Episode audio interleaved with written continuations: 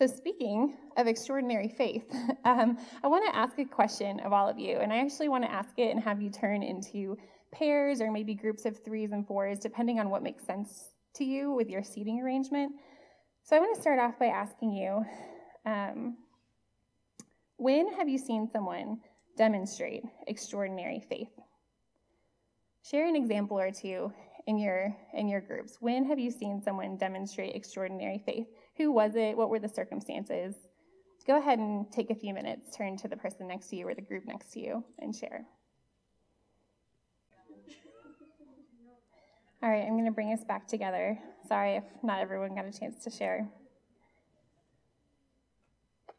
Um, I brought this up here because um, you know it's 2020 when you go to grab your water bottle and then you realize it's actually a giant bottle of hand sanitizer.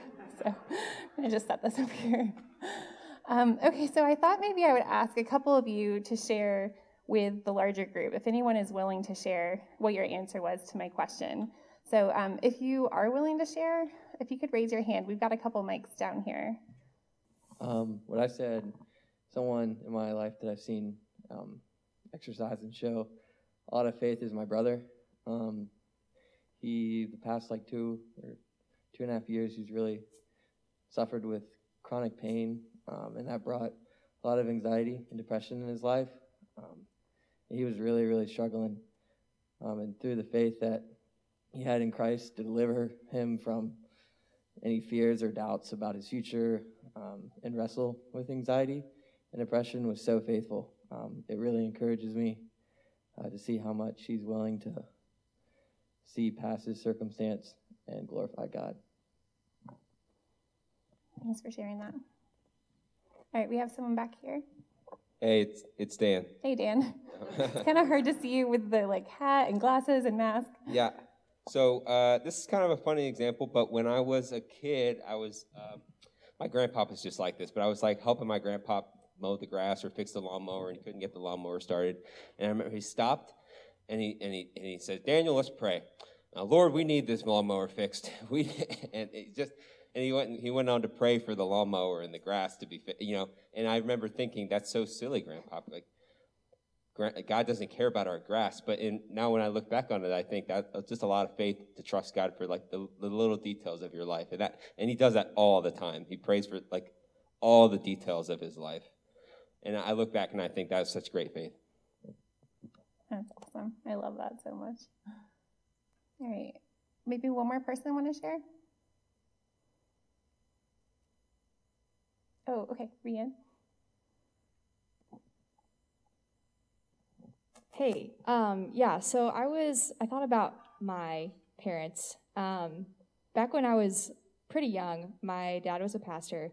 Um, and so starting out, like, obviously, we, you know, we're in ministry, we don't make a lot of money or whatever. Um, and so when I was really little, like, there were times when we didn't have groceries in the fridge or in the pantry. Um, and whenever that would happen, my parents would always sit down and pray.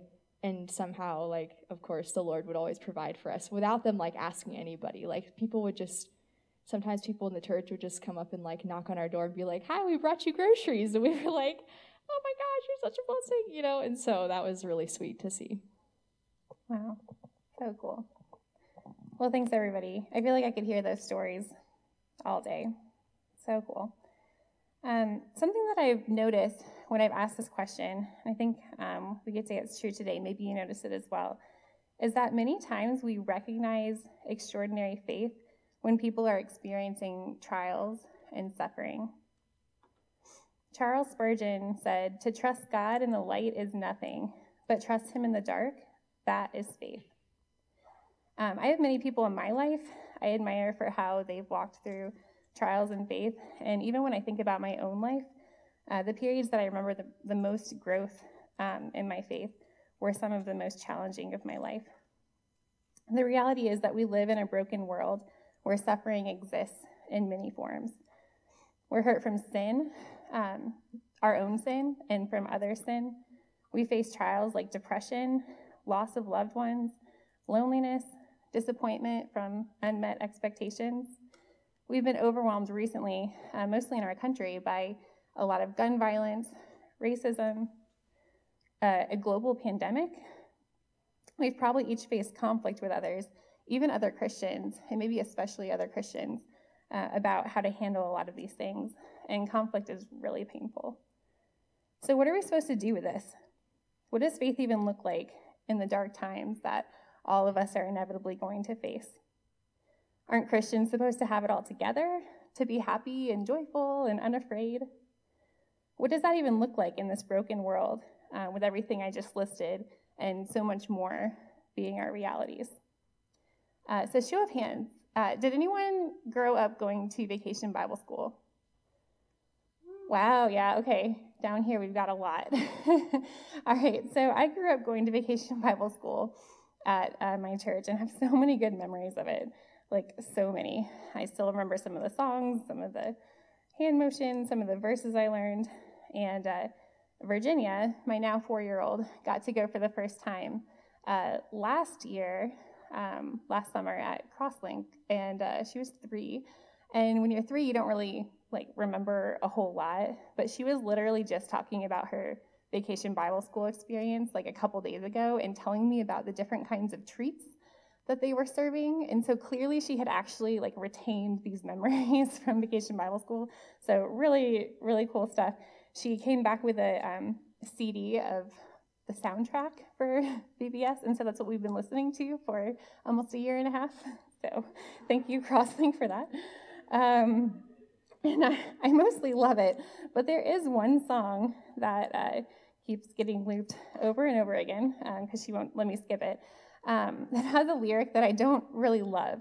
And here's how it goes it says, When I'm worried, when I feel in doubt, that's when God comes through, turns it all around. He gives me joy in every situation. And here's what I struggle with keeps my spirits high in every situation.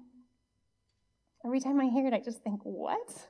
Keeps my spirits high in every situation? Like, is this what faith is supposed to look like? Is this what what true faith is supposed to manifest itself like in my life? Am I supposed to have high spirits all the time, even when I'm going through so many of these things that life brings? Um, this morning, we're going to look at a psalm, and I'm willing to bet that the author would also disagree with my daughter's VBS song lyrics. Um, this is a song of a psalm of lament, which means that it's a psalm expressing deep sorrow, grief, or regret. This one is written by a man named Heman, and we learn a little bit about his experience of life through this psalm. Um, this psalm is actually often known as the most depressing psalm in the Bible, so um, buckle up. We're going to continue a short series this morning and tonight from what Tim Henderson started last night. And um, my hope is that we can see in this passage that Jesus is hidden but present and what it means for how we can relate to him as his followers. So if you have your Bibles, go ahead and turn to Psalm 88. And I'm going to read it for us out loud. All right, Psalm 88. O Lord, God of my salvation, I cry out day and night before you. Let my prayer come before you. Incline your ear to my cry. For my soul is full of troubles and my life draws near to Sheol. I am counted among those who go down to the pit. I am a man who has no strength, like one set loose among the dead, like the slain that lie in the grave, like those whom you remember no more, for they are cut off from your hand. You have put me in the depths of the pit, in the regions dark and deep. Your wrath lies heavy upon me, and you overwhelm me with all your waves. You have caused my companions to shun me you have made me a horror to them. I am shut in so that I cannot escape. My eye grows dim through sorrow. Every day I call upon you, O Lord. I spread out my hands to you. Do you work wonders for the dead? Do the departed rise up to praise you? Is your steadfast love declared in the grave, or your faithfulness in Abaddon? Are your wonders known in the darkness, or your righteousness in the land of forgetfulness? But I, O Lord, cry to you. In the morning, my prayer comes before you. O Lord, why do you cast my soul away? Why do you hide your face from me? Afflicted and close to death from my youth up, I suffer your terrors. I am helpless. Your wrath has swept over me. Your dreadful assaults destroy me. They surround me like a flood all day long. They close in on me together. You have caused my beloved and my friend to shun me. My companions have become darkness. Okay, let's go to God in prayer. Father God, I lift up this time to you. God, we thank you for your word. We thank you for this passage of scripture that we can study together this morning. God, I pray that through this study, through this talk, that we can see more of your character and that we can indeed see Jesus um, and find our hope and our faith in him. God, uh, I pray um, just against my nervousness and that um, anything that I say that is contrary to the truth of your word would quickly be forgotten. God, I pray these things in Jesus' name. Amen. All right, so um, one more time, I want you, you guys to turn back to your pairs or your groups um, and really briefly just look at this passage. Um, if you uh, have your Bible or if you someone in your group has it open, um, I just want you to look through the passage again and find some of the things that Heman, the author, is experiencing. Just kind of point it out. What does the text say that he's experiencing? Go ahead and look at that together for a minute. so, some of the things that uh, you may have seen, um, he says, For my soul is full of troubles. Uh, he is counted among those who go down to the pit. Um, he is experiencing his companions shunning him. He is shut in, calling out to the Lord. He's afflicted and close to death.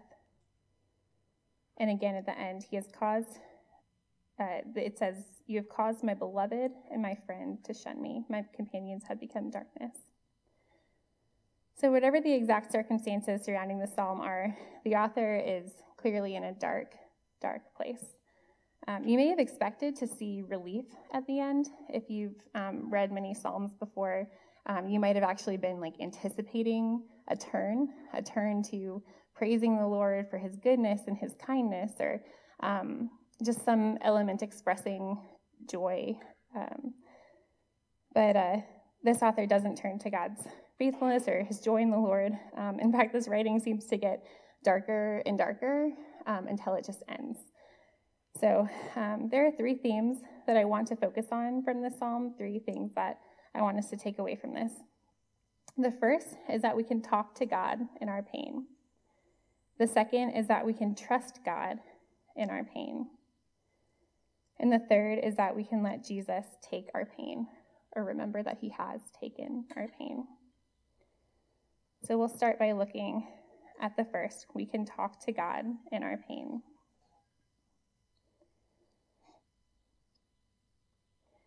So, why can we do this? Why can we talk to God? This might sound obvious, but He can handle it. He can handle it when we come to Him in our pain. And He even desires us to come to Him. He created us to know Him and to be in a relationship. Interestingly, um, the Psalms of Lament make up about a third of the entire book of Psalms. So, why would He include so much lament in Scripture if He didn't want to leave us with a reminder that He can handle it and wants us to draw near. He also created us as finite beings. We don't have to be ashamed for not having it all together. He is glorified in our weakness. Uh, sometimes something that I've seen is that we as sinful humans don't want to engage in our own pain or in the pain of others. I think it's easy to assume that if we don't, if we're not willing to engage even in our own pain and in the pain of others, that why would the God of the universe want to engage with us in our pain? So last year, um, if you've been around with Cru for a while, you'll um, resonate with this. But last year, my family and this community lost someone really, really dear to us.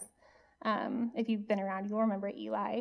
Um, he passed away just about a year ago. It was actually just before last year's fall retreat, so I've had a lot of memories of him kind of coming up this last couple weeks. Um, yeah, he was he was a dear friend over at our house every week, a, a crucial member of this community. Just known and loved by everyone. Um, and so, um, of course, the week and two weeks and even longer um, after his passing brought um, just so much grief and suffering for our family and for this community. And there was one day, I think it was even less than two weeks after his passing, um, I got a call from a friend, a good friend, um, long, long time friend.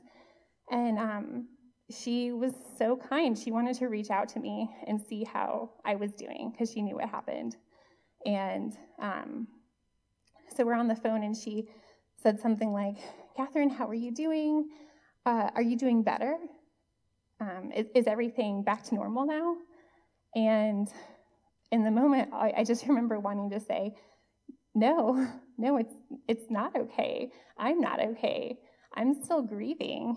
And I wanted to just like pour out what I was still feeling. Um, I was not back to normal. Um, and I wouldn't say that I was back to normal for a little while. Um, but instead, how did I answer her? I, I just said something like, yeah, you know, things are things are getting back to normal. I'm doing better. Um, and yeah, that obviously just really stuck with me. Um, one of the most amazing things about God is that Jesus actually entered our broken world and has experienced its sin and brokenness. He didn't try to avoid our pain and avoid, avoid getting involved. He didn't want to just hear, you know, what he wanted to hear. he doesn't want me to just tell him what something that sounds nice. Um, not only did Jesus enter in, but because of this, he personally experienced tiredness, hunger and thirst, physical weakness and pain. Scripture says he was deeply moved in his spirit and greatly troubled. He wept. He understands and wants to comfort us. When we go to him, he, he doesn't just want a quick, nice answer. He wants to know how we're doing and he cares. We can talk to God in our pain. The second point is that we can trust God in our pain. So, in this psalm, we don't see a lot of explicit trust by the author in this psalm, but we do see a lot of implicit examples of trust and faith. The first is, Oh Lord, God of my salvation. He's still trusting God that He is the God of his salvation. He says, Incline your ear. He expects God to listen. He said, You have put me in the depths of the pit. He also uses words like caused and cast. Um, clearly, he has a trust in God's hand orchestrating all of these things. And he says, Every day I call upon you, O Lord. So we're reminded here by the author's trust and his faith that God is sovereign. We also know from Scripture that God is love. 1 John 4 7 and 8 says, Beloved, let us love one another, for love is from God. And whoever loves has been born of God and knows God. Anyone who does not love God does not does not love, does not know God, because God is love. So, what does it mean to trust a God who is both loving and sovereign? Um, author and speaker Nancy Leigh DeMoss put it this way The truth is that we can trust a wise, loving, sovereign God to control every circumstance of our lives. Joy, peace, and stability come from believing that every circumstance that touches our lives has first been filtered through his fingers of love and is part of a great eternal plan that he is working out in this world and in our lives. And I love that picture so much. I love the image of everything that happens to me in this life, everything that happens to you, everything that happens in this world, first comes filtered through his hands, who they're loving, they're sovereign, they're Jesus experienced pain. He experienced what we've experienced. So he knows. And yet, everything that happens is, is filtered through that, um, working together for a great eternal plan for us and for the world. The third thing is that we can let Jesus take our pain. So let's look back on the psalm. Um, the author states that God is the God of his salvation. And if you look closely, some of the statements that he makes, some of the statements that we kind of look through at the beginning, don't exactly seem to line up with someone whose God is the God of salvation. He says, I am counted among those who go down to the pit, like the slain that lie in the grave, like those whom you remember no more, for they are cut off from your hand. You have put me in the depths of the pit. Your wrath lies heavy on me. Why do you cast my soul away? Why do you hide your face from me? Does that sound like he's calling out to the God of his salvation? We might feel at times like a lot of these things are true of us. Um, but there is one who actually has faced each one of these things that the psalmist is writing about. And he faced a punishment that he didn't deserve. We're going to turn to a passage that shares about Jesus.